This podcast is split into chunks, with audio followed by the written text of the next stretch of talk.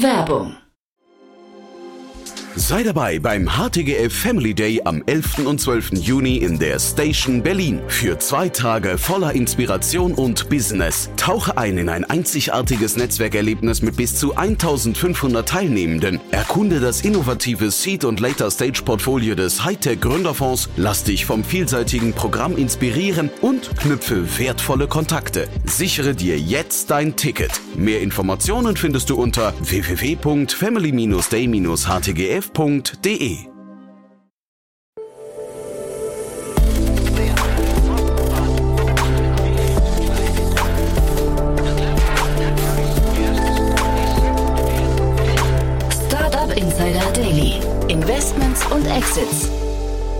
Herzlich willkommen zu Startup Insider Daily. Mein Name ist Jan Thomas und das hier ist wie jeden Morgen unser Format Investments und Exits. Ihr wisst ja, wir begrüßen hier immer die wichtigsten Investorinnen und Investoren aus Deutschland, Österreich und der Schweiz und sprechen über Finanzierungsrunden, über Exits, ja und über alles, was wichtig ist oder wichtig wird aus Sicht der Investorinnen und Investoren. Heute zum allerersten Mal bei uns zu Gast Peter Schmetz, Principal von Vorwerk Ventures. Er ist eingesprungen für Katharina Neuhaus, äh, die verhindert war und hat aber wirklich ein tolles Debüt abgeliefert, muss ich sagen. Ganz großartige Themen mitgebracht. Eine Finanzierungsrunde hier aus Berlin, unter anderem Project A haben investiert, dann ein ja sehr cooles Verpackungsstartup aus der Schweiz und dann nochmal eine kleine Ergänzung zum Gespräch mit Otto Birnbaum von gestern. Also dementsprechend, ihr seht schon, ein bunter Reigen an Themen. Jetzt, wie gesagt, mit Peter Schmetz von Vorwerk Ventures. Startup Insider Daily. Investments und Exits. Cool, ja, ich freue mich. Peter Schmetz ist hier von Vorwerk Ventures. Hallo Peter. Hi Jan Thomas, freut mich äh, heute mal dabei zu sein als Ersatz für Katharina. Ich habe schon viel von dir gehört im wahrsten Sinne des Wortes. Ja, freue mich, dass du eingesprungen bist äh, und ja, toll, dass du auch mal zugehört hast. Aber Katharina macht das wirklich immer großartig. Äh, lieber Gruß an dieser Stelle.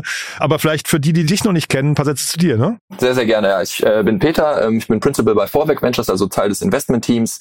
Äh, jetzt mittlerweile, ich muss nachdenken, schon über sechs Jahre dabei. Das heißt, ich kann theoretisch auch ein bisschen über die über die Vergangenheit von Vorwerk Ventures erzählen, aber vielleicht zu Vorwerk Ventures ganz kurz.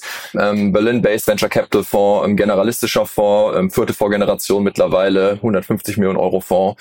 Traditionell kommen wir aus der Consumer Tech-Ecke. Man hört ja auch so ein bisschen schon an unserem Namen, warum mhm. das so ist. Ähm, aber mittlerweile auch in, in, Themenbereichen, in denen wir uns wohler fühlen, gehen wir auch deutlich tiefer in die Wertschöpfungskette rein und machen auch durchaus mal B2B2C oder auch sogar B2B-Investments, auch immer so ein Stück weit Impact-driven ähm, in, in die Richtung.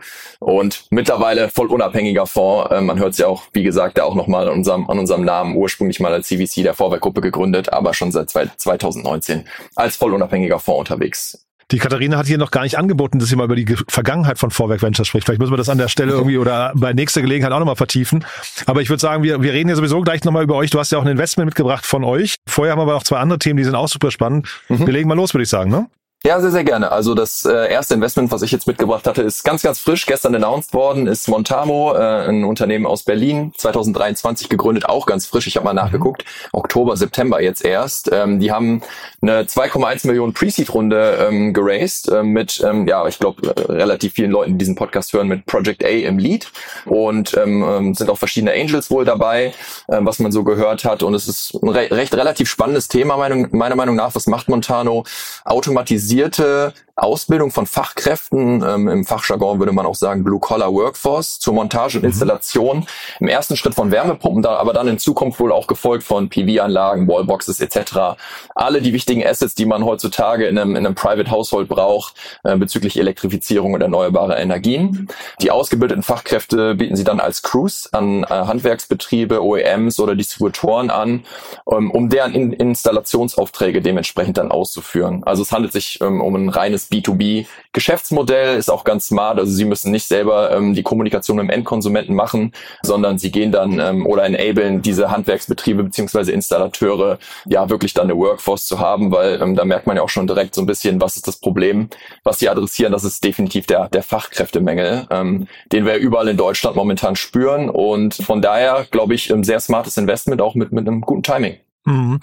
Ist so, so ein typischer Beleg dafür, glaube ich, dass für jedes akute Problem gibt es auch ein Startup, ne? Ja, so ist das auch. Ich meine, ähm, ich glaube, so gehen ja VCs auch grundsätzlich ähm, so ein bisschen ähm, Deal Sourcing an. Ne? Man schaut so ein bisschen da draußen, was sind eigentlich die spannenden Themen oder die spannenden Bereiche momentan und was für Probleme müssen dort gelöst werden. Ähm, und das, also hier merkt man definitiv, dass sich hier ähm, ganz, ganz klar Gedanken gemacht wurden, vielleicht auch ein bisschen Richtung USA geschielt wurde. Da gibt's nämlich auch ein, ein, ein Role Model aus dem Bereich. Aha. Und äh, von daher, ja, sehr, sehr spannend und super relevant, gerade auch ähm, in, in der Entwicklungsphase, in der wir uns gerade in Deutschland befinden. Ich habe mir mal den Cap Table angeguckt ähm, im Handelsregister. Die Gründer, wenn ich es richtig interpretiert habe, haben die Gründer noch so um die 73 Prozent.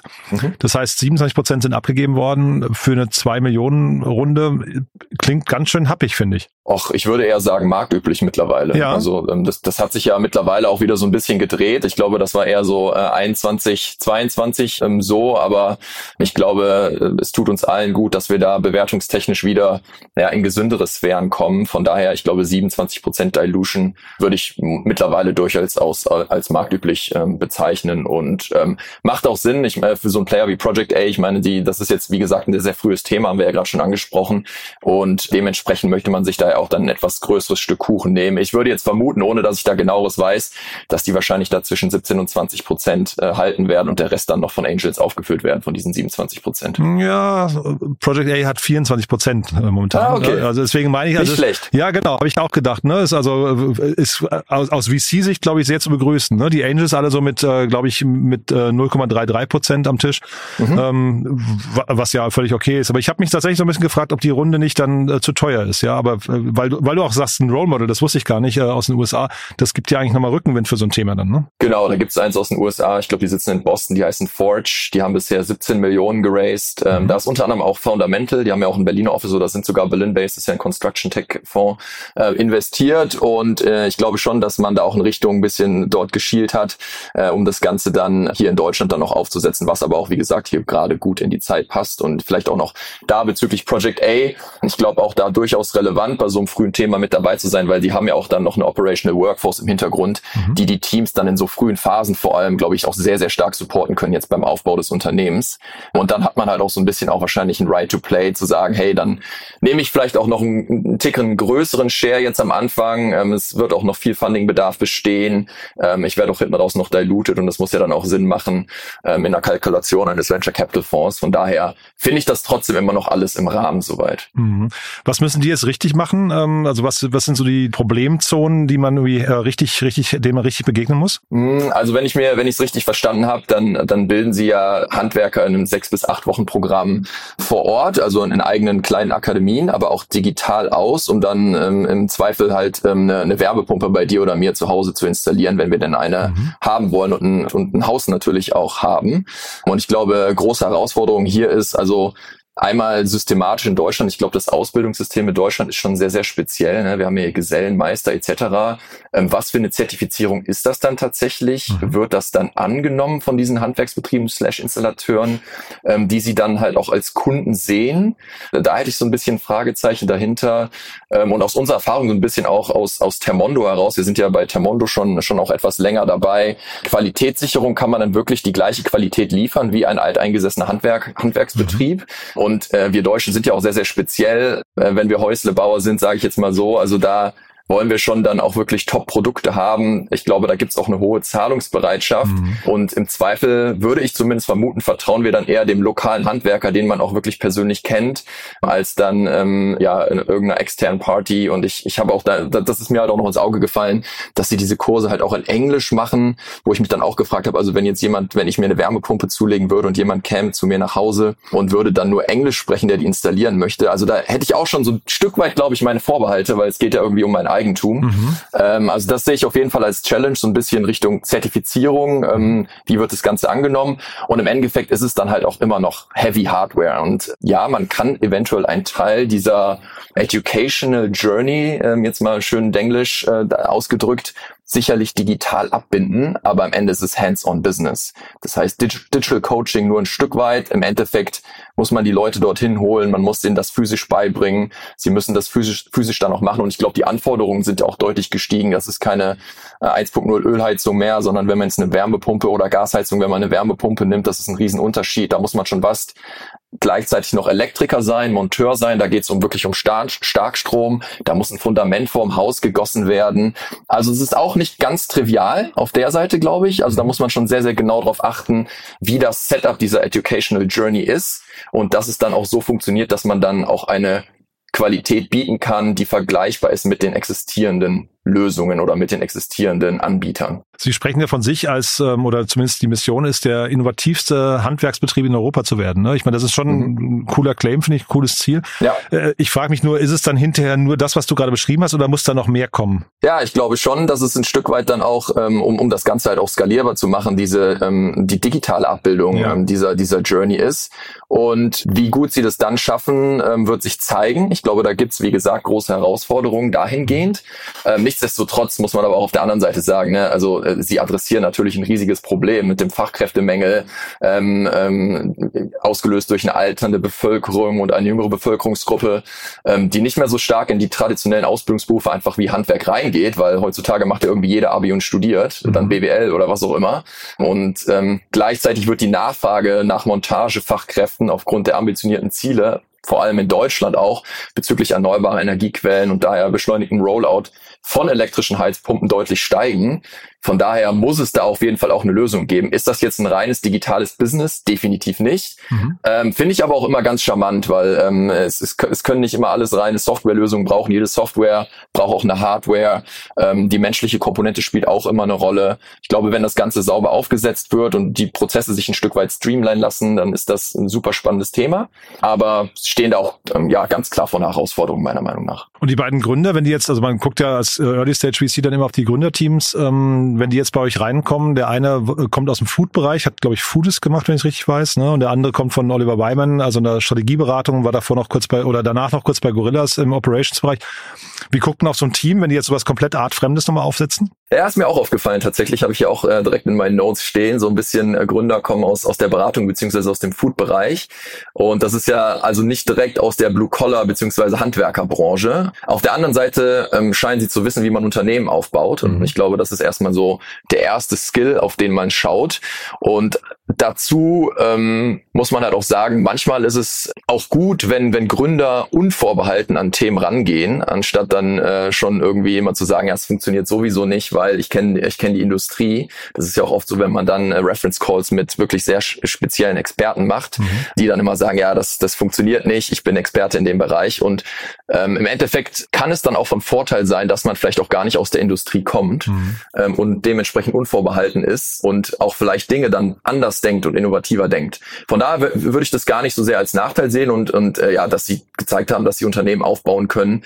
Äh, ich glaube, das, das sieht man ganz deutlich auf den CVs. Von daher finde ich auch ähm, auf dem Papier sehr, sehr spannendes Gründerteam. Nee, glaube ich auch. Nur tatsächlich, man sagt ja oft, man möchte auch so, so, ich weiß nicht, so unfaire Insights, ne, irgendwie mit äh, gesehen bei den Gründern. Die hat man jetzt hier unter Umständen nicht, ne? Ja, es kommt so ein bisschen drauf an. Ne? Unternehmen offiziell irgendwie Oktober, September gegründet, aber ähm, also ich gehe schwer davon aus, dass sich das Team und Project A höchstwahrscheinlich auch schon länger mit dem mhm. Thema auseinandergesetzt hat und da auch schon große Vorarbeit geleistet hat. Das darf man dann auch nicht unterschätzen. Also ich glaube schon, dass es da auch ein sehr, sehr starkes ähm, Fundament gibt, was die, was die Branche an sich betrifft. Also da ähm, wie gesagt, hätte ich, hätte ich, würde ich mir nicht so, so viele Sorgen machen tatsächlich. Nee, also Sorgen wollte ich mir eh keine machen. Ne? Das waren eher nur Fragen. Aber da würde ich fast sagen, wir gehen zum nächsten Thema. Das ist auch sehr spannend, aber äh, ja, eigentlich ein ganz anderes, ganz anderer Bereich, ne? Genau, ist ein ganz, ganz anderer Bereich. Ist, ich würde es nennen Alternative Packaging, okay. äh, was ich selber auch ähm, extrem spannend finde, ähm, auch weil ich sehr, sehr viel im, im Food-Bereich mache und das da auch eine riesen, riesen Rolle spielt. Mhm. Ähm, aber vielleicht einmal kurz zum Unternehmen. Das Unternehmen ist Nor Noriware aus Zürich, 2022 gegründet. Ähm, die haben jetzt 1,4 Millionen Schweizer Franken Förderbeitrag erhalten von InnoSwiss und das finde ich eigentlich auch ganz spannend, weil es ist keine ähm, keine, keine ja, Standard Equity Capital Runde, sondern mhm. es ist äh, Non-Dilutive Capital. Das heißt, die Gründer werden nicht verwässert und bekommen sozusagen freies Kapital. Ähm, und das finde ich irgendwie auch, ähm, es, es kann ein sehr, sehr spannendes und wichtiges Instrument für Unternehmen sein. Deswegen sollte man das nicht unterschätzen und auch doch mal in den Vordergrund stellen. Ähm, vielleicht kurz, was macht Noriware? Ähm, sie entwickeln und produzieren ähm, biologisch abbaubare Verpackungen auf Basis von Algen. Und ja, ich habe es ja schon angedeutet, ist für mich halt ein Riesenproblem. Ich glaube, uns allen ist bewusst, dass wir die Umwelt jeden Tag verschmutzen durch Einweglösungen im Plastikbereich und Verpackungsbereich. Gleichzeitig haben wir verschiedene Circular Economy Ansätze, die meiner Meinung nach nicht funktionieren. Nehmen wir zum Beispiel mal so ein Recap. Und von daher ist für mich eigentlich die Lösung im Verpackungsbereich, dass man irgendwann wirklich biologisch abbaubare Verpackungen hat, die man im Zweifel auf den Kompost oder in den Wald schmeißen kann und die sich dann von selbst abbaut. Ähm, und man halt nicht irgendwie entweder halt den Standardplastik hat oder auf der anderen Seite halt ein Operational Hustle für ähm, Produzenten und für Kunden, dass man immer wieder so ein, so ein Mehrwegsystem wie unser deutsches Pfandsystem hat, wo man dann immer wieder dann doch ähm, zu den Touchpoints gehen muss und äh, ja Verpackungen dann wieder zurückgeben muss und wieder was Neues bekommt und hin und her. Äh, von daher bin ich da ein, ein ganz klarer Verfechter der Biotechnologie und ähm, habe mir auch schon einiges in dem Bereich angeschaut und finde es daher auch spannend, was Noriware da in der Schweiz macht. Und äh, die haben nicht nur jetzt ähm, ne, ne, ähm, ein Förderprogramm bekommen, die haben davor schon mal eins bekommen und hatten auch eine kleine Pre-Seed-Runde, glaube ich. Das heißt, die haben insgesamt vier, knapp vier Millionen Schweizer Franken eingesammelt und davon aber dann insgesamt jetzt, wenn ich es richtig sehe, 2,7 äh, Millionen äh, Fördergelder. Das ist eine coole Quote, finde ich. Das ist eine sehr, sehr gute Quote. Nichtsdestotrotz darf man nicht vergessen, ähm, ich gehe schwer davon aus, dass es das ein sehr kapitalintensives Modell ist, mhm. ähm, auch wenn man dann hinten raus Richtung Produktion etc. schaut, wenn man dann die mhm. Technologie gecrackt hat. Von daher wird, glaube ich, noch einiges auf sie zukommen, aber ähm, je mehr man dadurch, davon von Non-Dilutive Capital stemmen kann, äh, ob es dann irgendwelche Grants sind oder sonst irgendwelche äh, Facilities, ist das auf jeden Fall super spannend und ähm, auch da, äh, ich glaube, da sollte jedes Startup sich halt auch wirklich umschauen, was für Möglichkeiten es gibt, dort ähm, solches Kapital auch aufzunehmen, ohne dann verwässern zu müssen, um auch gerade in den heutigen Zeiten vielleicht dann auch noch die Runway etwas zu verlängern. Wobei auch viele sagen, es ist leider sehr, sehr aufwendig, dieses Förder, also Förder Fördergelder zu bekommen, ne, zu beantragen. Ähm, du steckst viel Arbeit rein, weißt am Anfang noch gar nicht, was hinten bei rauskommt. Ähm, deswegen, also ich glaube, es ist so ein bisschen, muss man ein bisschen abwägen, ob man überhaupt die Kapazitäten äh, und die Ressourcen dafür freisetzen möchte. Ne? Genau, da muss man sich dann halt auch immer ein Stück weit ein bisschen reinfuchsen. Es gibt ja auch verschiedene ähm, Agenturen, die einen dabei unterstützen. Mhm. Ähm, das funktioniert eigentlich auch ganz gut. Ich glaube aber auch immer noch, dass Deutschland da eher auf der komplizierteren Seite ist, was sowas betrifft. Also ich, ich weiß auf jeden Fall, dass es in Holland und in der Schweiz zum Beispiel deutlich einfacher ist. Ähm, und UK arbeitet da gerade auch an, an einem sehr, sehr einfachen Modell, gerade weil sie ja jetzt mittlerweile wirklich die Insel zwischen den USA und Europa sind ähm, und ihre eigenen Systeme aufsetzen müssen. Ähm, also ich glaube, da hinken wir auch in Deutschland noch ein Stück weit hinterher, dass da eigentlich viel mehr ähm, ja, Support geleistet werden muss und auch pragmatischer Support, gerade bei solchen mhm. Themen, die auch wirklich uns alle ja dann tatsächlich im Endeffekt betreffen ähm, und die ja auch irgendwie schon auch ähm, ein Stück weit von der Regierung gepusht werden. Ich meine, ähm, äh, hier haben wir ja auch schon verschiedenste ähm, ja, Gesetze, die eigentlich eine Mehrweglösung pushen sollten. Und ja, es ist, äh, es setzt sich aber tatsächlich nicht durch. Und mhm. gerade deswegen müssen wir solche Unternehmen einfach auch meiner Meinung nach deutlich mehr unterstützen. Die Mehrwegsangebotspflicht ist es, glaube ich, in Deutschland. Und ja, es ist eine Angebotspflicht, aber keine Pflicht. Und ähm, im Endeffekt sieht man halt auch, ich habe es ja eben schon beschrieben, so ein bisschen die Operational Hustles. Es wird halt auch wirklich nicht so gut angenommen von den Kunden, weil es halt auch wirklich kompliziert ist mhm. in der mhm. Umsetzung. Und ja, deswegen würde ich also sehr, sehr gut heißen, wenn gerade solche Unternehmen dann auch ähm, ähm, ja von, von, von solchen Programmen halt noch mehr, noch mehr unterstützt würden. Und ich glaube, da könnten sogar Startups vielleicht helfen. Ne? Das ist eigentlich Platz für Startups, dass man vielleicht sagt, äh, Förderprogramme einfacher verteilen oder was nicht mit, kann ja AI sogar eine Rolle spielen eigentlich. Ne? Mhm. Müsste eigentlich wahrscheinlich der, der Bund nur mal hingehen und sagen, wir investieren mal, keine Ahnung, ein paar Millionen in, in drei, vier, fünf Startups, die vielleicht versuchen, das Problem äh, effektiver zu lösen. Die gibt es tatsächlich auch. Ähm, ich ja. habe sie jetzt nicht ganz, ganz parat direkt. Es sind dann nicht die, ich würde sagen, es ist dann kein typischer Venture Case, mhm. aber da ist, sind in den letzten ein, zwei Jahren Jahren einige hochgekommen, die sich da sehr innovativ zeigen und, und sehr, sehr flott und pragmatisch unterwegs sind für dann die anderen Startups, die sich, ähm, äh, die sie dann als Kunden haben. Also da gibt es tatsächlich einige Player, die da hochgekommen sind. Okay. Kann ich dir gerne im Nachgang nochmal ein, ein paar Infos zu, zu schicken. Ja, sehr gerne. Das ist ja schon mal, da, da bin ich ja hoffnungsvoll, dass da noch was passiert. Das ist ja schon mal schön, ne? Und du sag mal vielleicht ganz kurz, du hast eben im Nebensatz über Recap gesprochen, hast gesagt, das hat sich irgendwie als nicht so, ähm, was ich, äh, tragfähig erwiesen oder ich habe nicht, nicht ganz, ich wollte nur mal kurz nochmal nachhaken, was dein Blick darauf ist. Also meine Meinung Meinung, also Recap ist ja ein Beispiel. Es gibt ja zum Beispiel auch Vital, die das eher so mit Bowls machen. Mhm. Ähm, haben wir uns auch sehr, sehr viel angeschaut.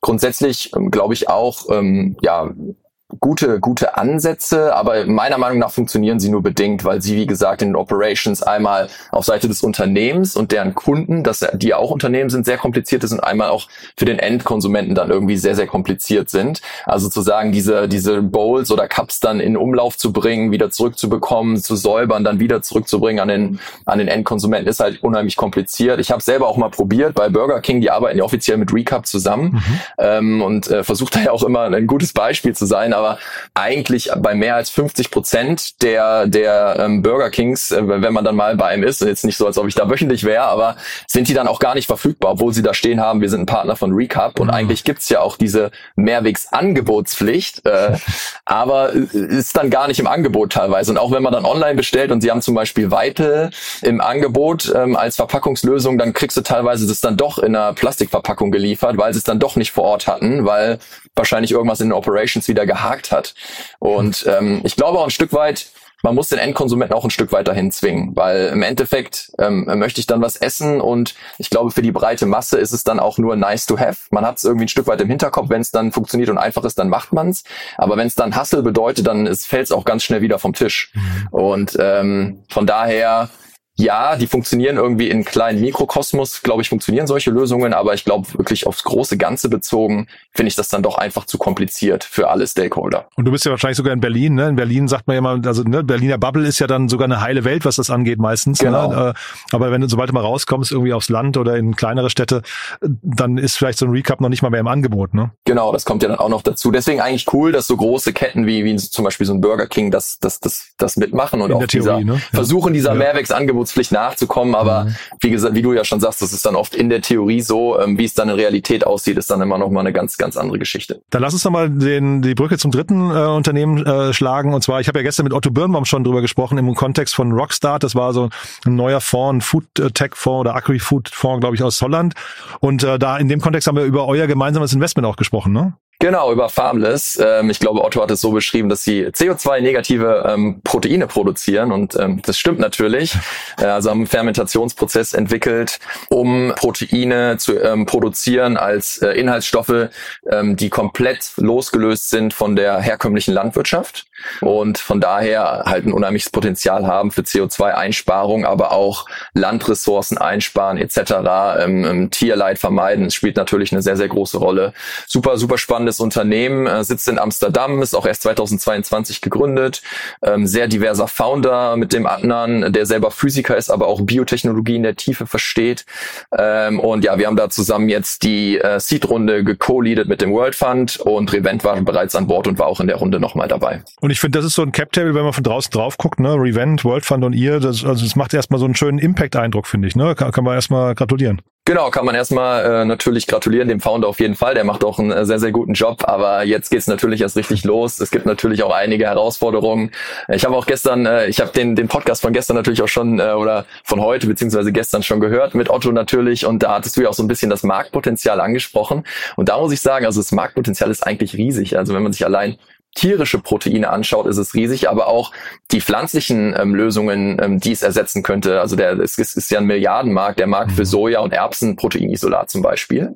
Und wenn man sozusagen all diese Felder, ähm, wo, wo diese Proteine angebaut werden, sich sparen könnte mit quasi einer Lösung, ähm, ähm, in der man Proteine im, im Keller brauen kann, ähm, dann wäre das natürlich, ähm, ich glaube, für Mensch und Tier ein Riesenvorteil. Und ich glaube, Otto hat ja auch angesprochen, Holland ist ja da auch so ein bisschen so ein Ecosystem für sich. Mhm. Ähm, aufgrund der Größe ähm, müssen sie sich natürlich da auch ganz genau überlegen, ähm, wie nutze ich das Land, was ich habe, um was zu produzieren.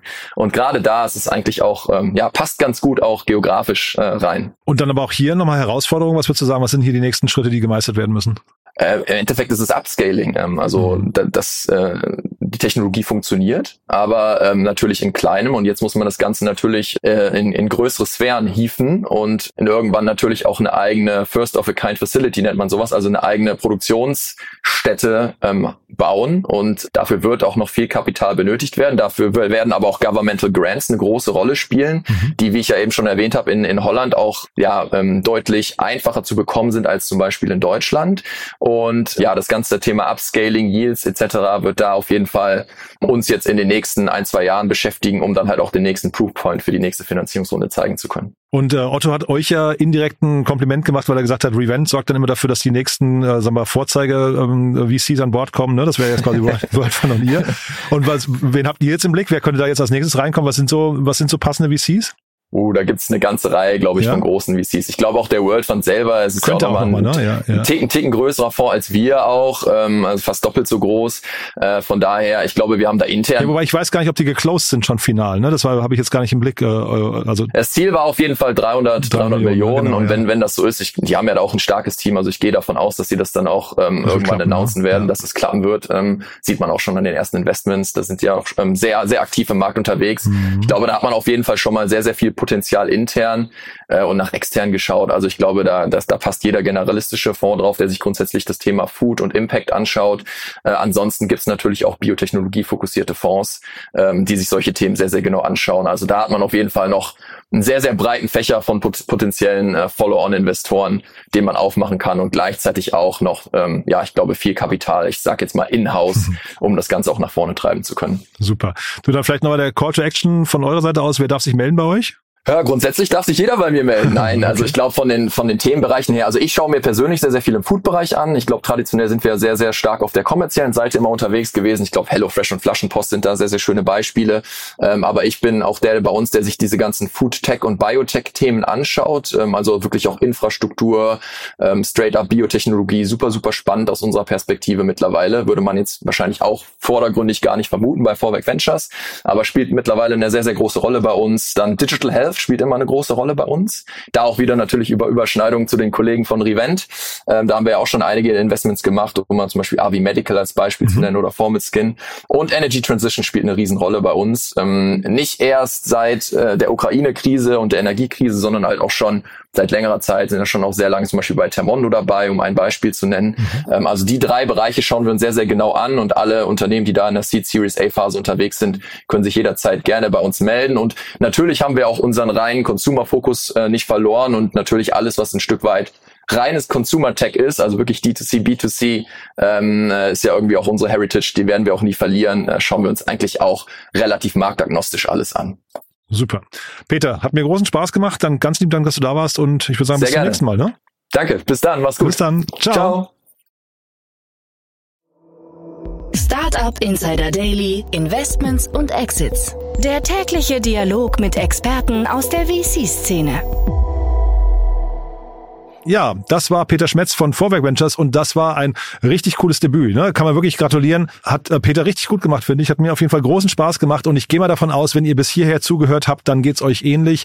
Deswegen die Bitte natürlich beim Debüt immer ganz besonders wichtig, einmal applaudieren auf LinkedIn und die Leute motivieren, dass sie auch Lust bekommen, dabei zu bleiben. Ihr wisst ja, an der Stelle weise ich immer darauf hin, Applaus ist der Lohn des Künstlers und dementsprechend, wie gesagt, gerne applaudieren auf LinkedIn und oder weiterempfehlen an Menschen, die hier mal reinhören sollten. Vielleicht kennt ihr jemanden aus eurem Freundes- oder Bekanntenkreis, der oder die sich dieses Format hier mal zu Gemüte führen sollten, dann dafür wie immer vielen Dank an euch. Ansonsten euch einen wundervollen Tag und wir hören uns vielleicht nachher nochmal wieder und falls nicht nachher, hoffentlich spätestens morgen. Bis dann, alles Gute. Ciao, ciao.